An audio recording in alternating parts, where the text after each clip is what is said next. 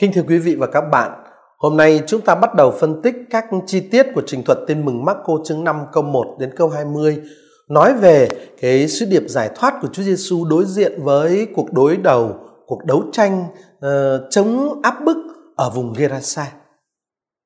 Ở nội dung của bài phân tích hôm nay là hai câu mở đầu trình thuật, tức là chúng ta sẽ phân tích Marco chương 5 câu 1 cho đến câu 2.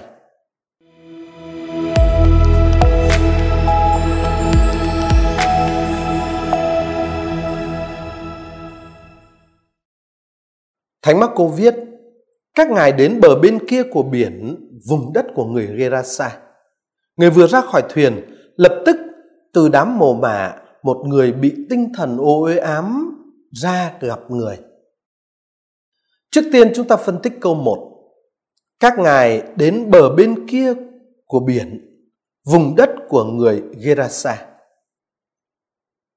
Có hai điểm đáng chú ý ở đây. Thứ nhất, có những thủ bản chia động từ đến ở số nhiều, nhưng có những bản lại chia ở số ít. Chúng ta phải chú ý đến điểm này. Cái điểm đáng chú ý thứ hai đó là cái cách mà tác giả Marco trình bày về điểm đến của cuộc hành trình. Trước hết, về động từ đến. Các thủ bản Hy Lạp đều dùng động từ erchomai, nhưng mà có hai cách đọc. Có những thủ bản chia động từ này ở ngôi thứ ba số nhiều. Enthon, tức là Chúa Giêsu và các môn đệ đến Gerasa. Nhưng mà lại có những thủ bản khác thì chia cái động từ Erachomai này ở ngôi thứ ba số ít Enthe, tức là Chúa Giêsu đến Gerasa không nói gì về các môn đệ, một người đến thôi. Phần đông các học giả thì chấp nhận các thủ bản chia động từ Erchomai ở số nhiều. Tức là Chúa Giêsu và các môn đệ đến Gerasa. Các ngài đến bờ bên kia của biển, vùng đất của người Gerasa. Tất nhiên cách hiểu này là hợp lý bởi vì rõ ràng là trên con thuyền vượt biển như được kể ở đoạn văn ngay trước đó Marco chương 4 câu 35 đến câu 41 có các môn đệ nữa chứ không phải chỉ có một mình Chúa Giêsu. Cho nên cái cách hiểu cái động từ này chia ở số nhiều là hợp lý xét về phương diện lịch sử và kể cả phương diện thuật truyện. Tuy nhiên, một số học giả lại cho rằng nên coi cái dị bản chia động từ er khomai ở số ít là có giá trị hơn. Vì ba lý do sau đây. Lý do thứ nhất, cái dị bản này xuất hiện trong một số thủ bản rất uy tín. Thứ hai, rõ ràng nó là cái cách đọc khó giải thích hơn và tiếng chuyên môn gọi là lexio difficilior. Chúng ta biết là ở trong khoa phê bình bản văn đó, thì cái dị bản nào khó giải thích hơn thường được coi là gần với nguyên bản hơn. Bởi vì người chép sách sẽ có khuynh hướng làm cho cái bản văn dễ hiểu hơn, chứ không làm ngược lại. Người ta sẽ sửa bản văn từ chỗ khó hiểu thành chỗ dễ hiểu, chứ không làm ngược lại từ chỗ dễ hiểu thành khó hiểu cho nên uh, Lexio Difficilio sẽ được coi là gần với nguyên bản hơn. Cái lý do thứ ba khiến cho uh, một số học giả đề nghị là nên chọn cái thủ bản chia động từ Erchomai số ít đó là bởi vì cho có một cái thực tế là ở trong ngay trong bản văn của tin mừng Marco thôi, ở Marco chương 5 câu 2 thì chỉ có một mình Chúa Giêsu ra khỏi thuyền. Là động từ Eserchomai được chia số ít, Esenthontos. Và ở Marco chương 5 câu 21 thì cũng chỉ có một mình Chúa Giêsu vượt biển trở lại bờ phía tây. Ở đó động từ uh, diaperao cũng được đặt ở số ít. Diapera santos. À, rõ ràng như vậy là việc lên bờ cũng một mình, ở việc uh, quay trở về bờ phía tây của biển cũng một mình cho nên cái động từ các ngài đến Girasa có lẽ không phải là các ngài mà là một mình ngài thôi ngài đến thế cái giải pháp đó cũng có lý chứ không phải không và nếu chúng ta chấp nhận cái giải pháp này, tức là động từ echomai chỉ ở số ít, thì cái câu một của trình thuật sẽ được dịch là người đến bờ bên kia của biển, vùng đất của dân Gerasa. Và như vậy, và như vậy, cái sự kiện Chúa Giêsu đến Gerasa, có các môn đệ đi cùng làm sự kiện lịch sử Còn sự biến mất của các môn đệ khỏi trình thuật là một thủ pháp văn chương. Và cái thủ pháp văn chương này được tác giả Marco sử dụng là để nhấn những điểm nhấn sau đây. Thứ nhất, ông muốn nhấn đến cái thạ, chính rằng chính cái thái độ tiêu cực của các môn đệ như được trình bày ở đoạn văn ngay trước tức là ở trình thuật Marco chương 4 câu 35 đến câu 41 và chúng ta đã phân tích ở trong chuỗi video trước đó chính cái thái độ tiêu cực của các môn đệ cũng đã không ngăn cản nổi tin mừng được công bố giữa các dân ngoại. Chúa Giêsu tức là sứ điệp tin mừng của người vẫn đến vùng đất Gerasa. Và điểm nhấn thứ hai bằng cái thủ pháp văn chương này, tác giả Marco muốn nói các môn đệ vì vẫn còn mang não trạng do Thái và lý tưởng do Thái và bao lâu vẫn còn mang não trạng do Thái và lý tưởng do Thái thì các ông không đủ điều kiện để tham gia vào sứ vụ công bố tin mừng giải thoát cho dân ngoại. Cho nên nếu chúng ta hiểu theo cái nghĩa theo đọc theo các thủ bản chia động từ đến động từ khác echromai ở số ít thì cái ờ, điểm nhấn hai cái điểm nhấn về phương diện đạo lý và thần học đó nó sẽ được làm nổi bật.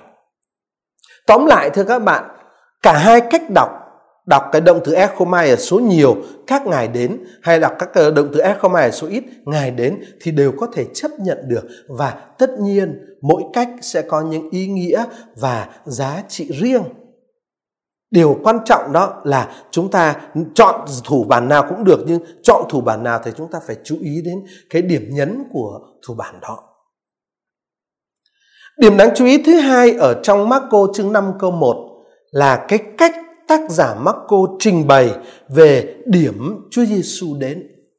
Ông viết các ngài hay là một mình ngài cũng được, ông viết các ngài đến bờ bên kia của biển, vùng đất của người Gerasa.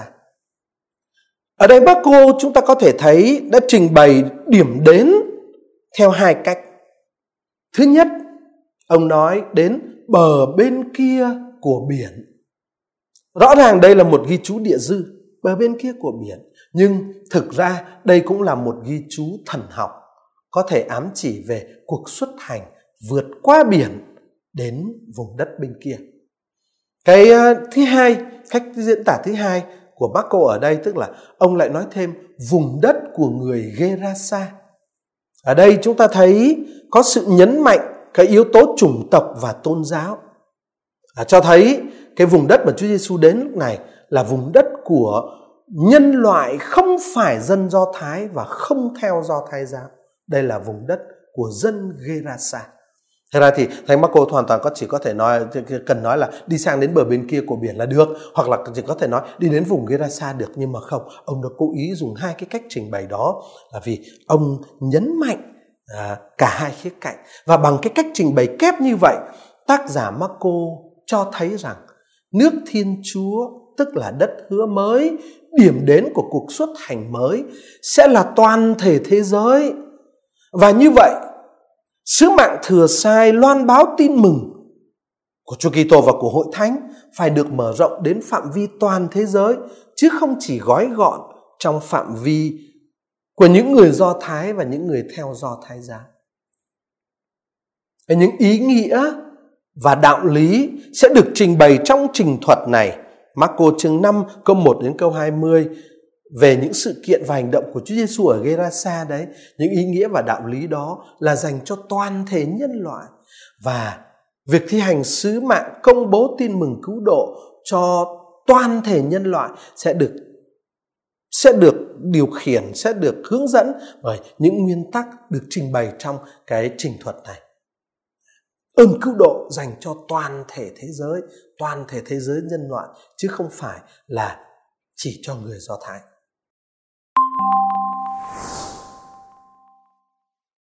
Kính thưa các bạn, bây giờ chúng ta bước sang phần phân tích câu thứ hai của trình thuật kể về sự kiện một người ở Gerasa đón gặp Chúa Giêsu. Tác giả tin mừng Marco viết ở Marco chương 5 câu 2 Người vừa ra khỏi thuyền thì lập tức từ đám mồ mả một người bị tinh thần ô uế ám ra gặp người. Như chúng ta đã nói, động từ rời khỏi, tức là rời khỏi thuyền, động từ rời khỏi, trong bản văn hy lạp, động từ exerchomai được đặt ở số ít điều này có nghĩa là cho dù các môn đệ đã cùng đi với Chúa Giêsu trong cuộc vượt biển chăng nữa thì họ cũng biến mất khỏi sân khấu của trình thuật. Sự gắn bó của họ với các phạm trù và lý tưởng do thái cái sự gắn bó làm gây nên cơn ờ, trận cuồng phong và những đợt sóng dữ ở biển trong trình thuật trước đó sự gắn bó của các môn đệ với các phạm trù và lý tưởng do thái đó đã làm cho họ không đủ điều kiện để đi cùng Chúa Giêsu trong sứ vụ công bố tin mừng cho dân ngoại. Cho nên lên bờ, lên khỏi thuyền chỉ có một mình Chúa Giêsu thôi. Thì tất nhiên thưa các bạn về mặt lịch sử thì uh, Chúa Giêsu với các môn đệ nhưng mà cái thủ pháp văn chương của tác giả là vậy. Tác giả cố ý nói chỉ có một mình Chúa Giêsu lên thôi, chia động từ ở số ít là để nhấn mạnh đến cái nội dung đạo lý mà tôi vừa trình bày đấy. Các môn đệ chưa đủ điều kiện để tham gia và mở rộng ra là tất cả chúng ta nữa cũng vậy khi chúng ta để cho một cái ờ, ý thức hệ một cái lý tưởng nào đó không phù hợp với tin mừng chi phối chúng ta thì chúng ta sẽ mất cái tư cách để tham dự cùng với Chúa Giêsu trong sứ vụ thừa sai công bố tin mừng cho cả cả thế giới.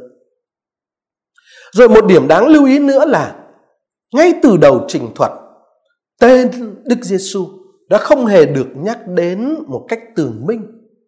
Điều đó có nghĩa là cái con người thể lý của Đức Giêsu được đặt vào tầng thứ hai chứ không phải là tầng thứ nhất của trình thuật.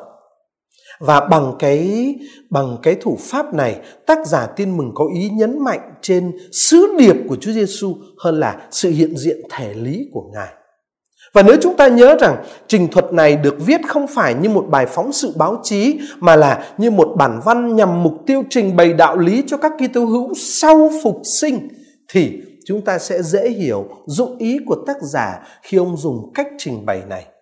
Trong khi hội thánh thi hành sứ vụ loan báo tin mừng ở giữa dân ngoại, người ta sẽ không thấy Chúa Giêsu tỏ tường, Chúa Giêsu hiện diện về phương diện thể lý, nhưng mà người ta gặp được sứ điệp tin mừng của Ngài và chính sứ điệp tin mừng của Ngài đủ sức để giải phóng các dân tộc. Và ngày nay chúng ta cũng vậy thưa anh chị em, chúng ta thấy các uh, vị thừa sai đi loan báo tin mừng cho dân ngoại, đâu có mang Chúa Giêsu thể lý đi theo được Chúa Giêsu không còn hiện diện về phương diện thể lý vì người đã phục sinh nhưng mà sứ điệp tin mừng sứ điệp tin mừng à, được công bố giữa các dân ngoại vẫn có cái sức giải phóng và đó chính là một cái điểm nhấn của tác giả Marco khi ông dùng cái thủ pháp là không nhắc đến tên Chúa Giêsu, không nói đến không nói đến con người thể lý mà nhắc đến ờ, cái chỉ trong suốt trình thuật không nói gì đến tên của Chúa Giêsu cả. Rồi Vừa khi Chúa Giêsu đặt chân lên lãnh thổ Gerasa thì lập tức có một người bị tinh thần ô uế ám chạy đến đón gặp người. Bị tinh thần ô uế ám trong bản tin mừng là Pneumati Akatharto là một kiểu diễn tả rất cần được chú ý ở đây. Trước hết chúng ta thấy tác giả Marco không dùng chữ quỷ, Diabolos Người này không phải là người bị quỷ ám. Tác giả dùng chữ pneuma, tinh thần. Và cái tính từ akathartos có nghĩa là xấu xa, là ô uế. Cho nên về mặt văn phạm, cái kiểu nói pneumatia katharto có thể được giải thích theo hai cách.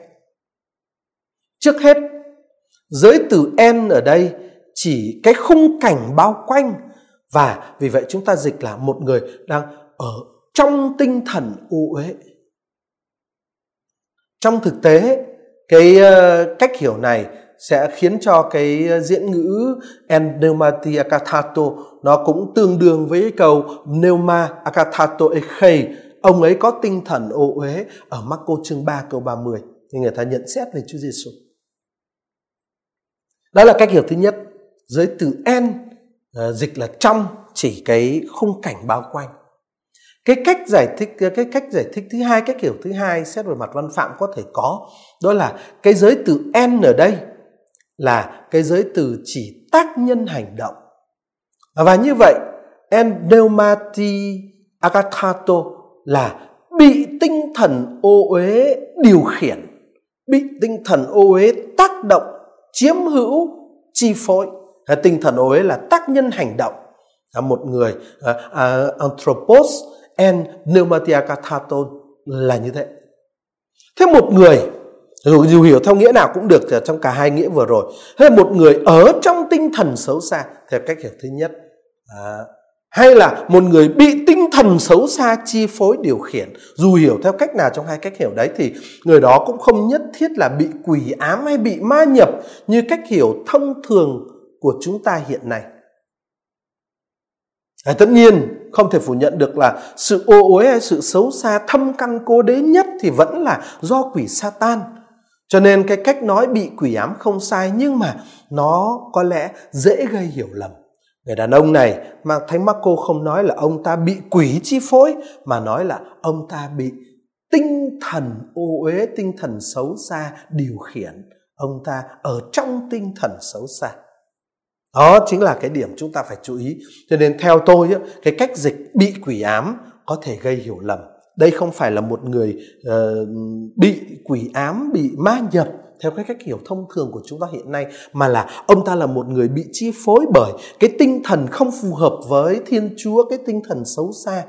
Và cái nếu mà mở rộng ra trong trường hợp của chúng ta chẳng hạn không nhất thiết phải là bị quỷ ám bị ma nhập nhưng mà chúng ta hoàn toàn đang có thể bị cái tinh thần thế gian cái tinh thần uh, của chủ nghĩa tiêu thụ tinh thần của chủ nghĩa uh, um, của chủ nghĩa gọi là uh, cái thứ văn hóa ờ, thải loại cái tinh thần của chuyện áp bức người khác những cái tinh thần xấu xa ấy chi phối chúng ta và khi điều khiển cái hành động của chúng ta thì lúc bây giờ chúng ta cũng phải cũng phải được kể là anthropos en pneumati akathato À, chúng ta phải mở rộng cái nghĩa của cái chuyện uh, phù hợp với tin mừng Marco thôi của cái chuyện người đàn ông này bị tinh thần ô uế ám hay tinh thần ô uế chi phối rồi, chúng ta lại thấy ở trong cái câu này tác giả Marco dùng đã cái trạng từ lập tức Euthus cho thấy cuộc gặp gỡ uh, Chúa Giêsu vừa lên khỏi thuyền thì lập tức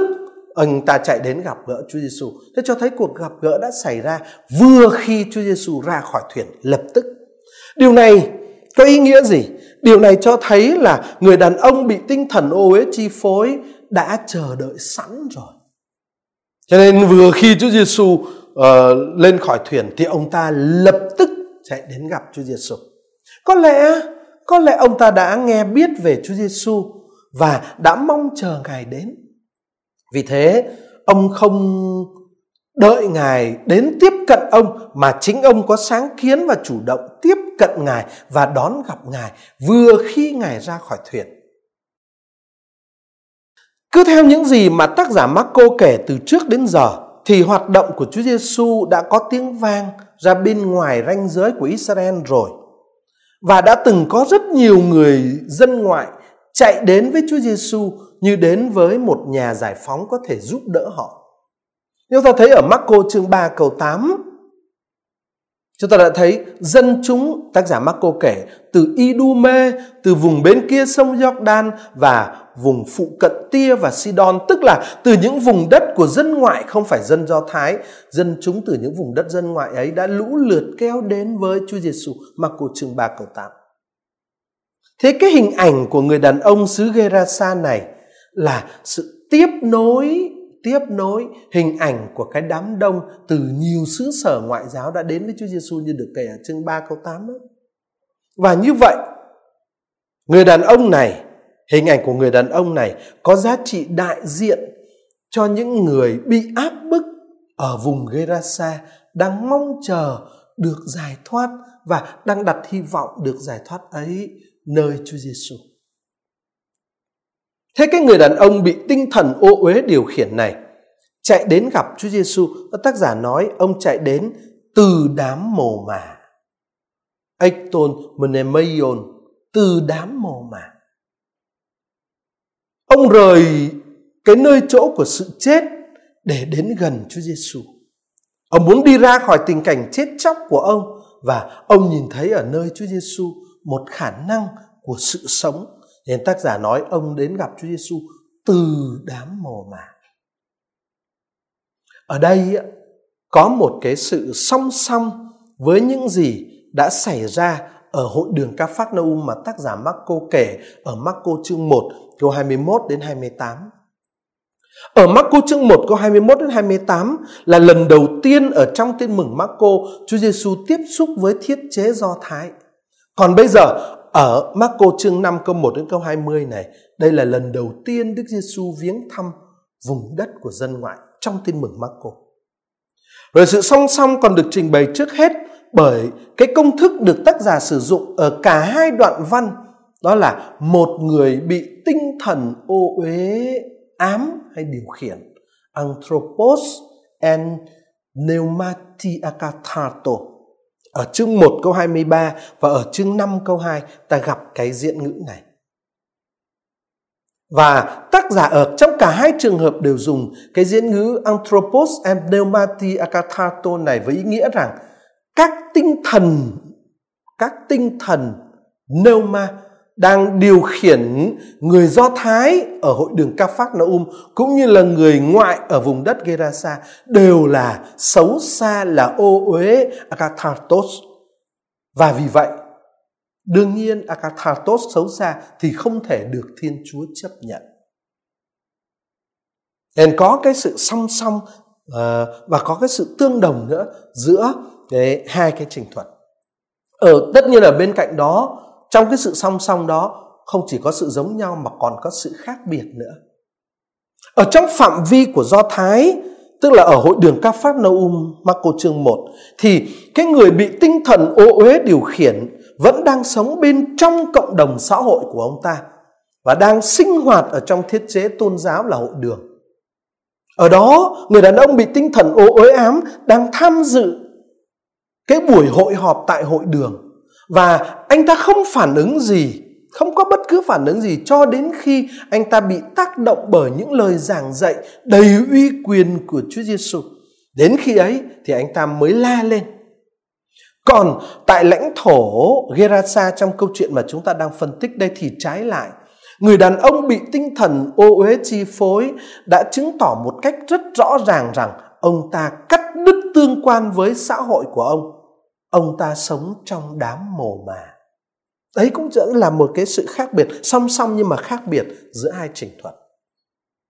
Rồi điểm song song thứ tư giữa hai trình thuật này đó là cũng giống như người đàn ông bị tinh thần ô uế điều khiển ở trong hội đường Ca Phác Na Um trong Marco chương 1 thì người đàn ông uh, bị tinh thần ô uế điều khiển ở Gerasa này chỉ được xác định là một người. Danh từ anthropos trong bản văn Hy Lạp không có mạo tử. Xác định là một người. Và hơn nữa tác giả trong cả hai trường hợp không cung cấp thêm bất cứ chi tiết nào về nhân thân của ông ta. À, bằng cách này, bằng cách này, tác giả Marco cho thấy đối với Marco sự khác biệt về chủng tộc hoặc tôn giáo thuộc hội đường hay không thuộc hội đường thuộc do thái hay là uh, thuộc dân ngoại sự khác biệt về chủng tộc hoặc tôn giáo không còn phải là yếu tố quan trọng nữa. Hoạt động giải thoát của Chúa Giêsu được thực hiện vì mọi người vượt quá ranh giới chủng tộc và tôn giáo.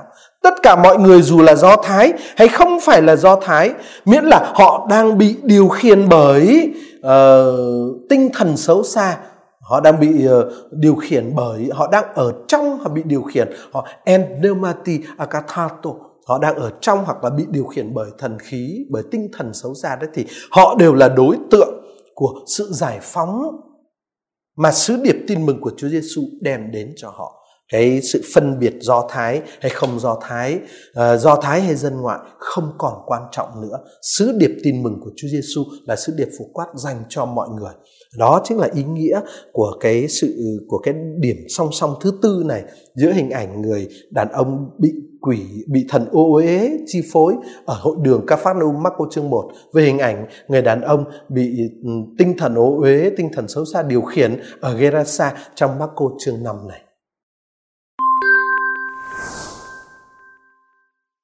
Kính thưa các bạn, chúng ta vừa cùng nhau phân tích hai câu đầu tiên của trình thuật, tức là Marco chương 5 câu 1 đến câu 2.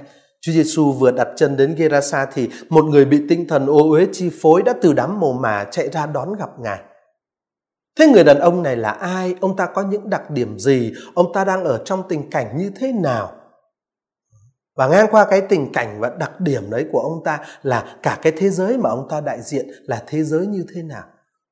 Chúng ta hẹn gặp lại nhau ở trong bài phân tích kế tiếp, phân tích Marco chương 5 câu 3 đến câu 4 để bắt đầu trả lời cho các câu hỏi quan trọng đó. Ngõ hầu chúng ta có thể hiểu đúng cái ờ, ý nghĩa và đạo lý mà Thánh Marco muốn trình bày ở qua trình thuật tin mừng rất là đặc biệt này. Xin kính chào các bạn ở trong Chúa Giêsu cứu thế và xin hẹn gặp lại các bạn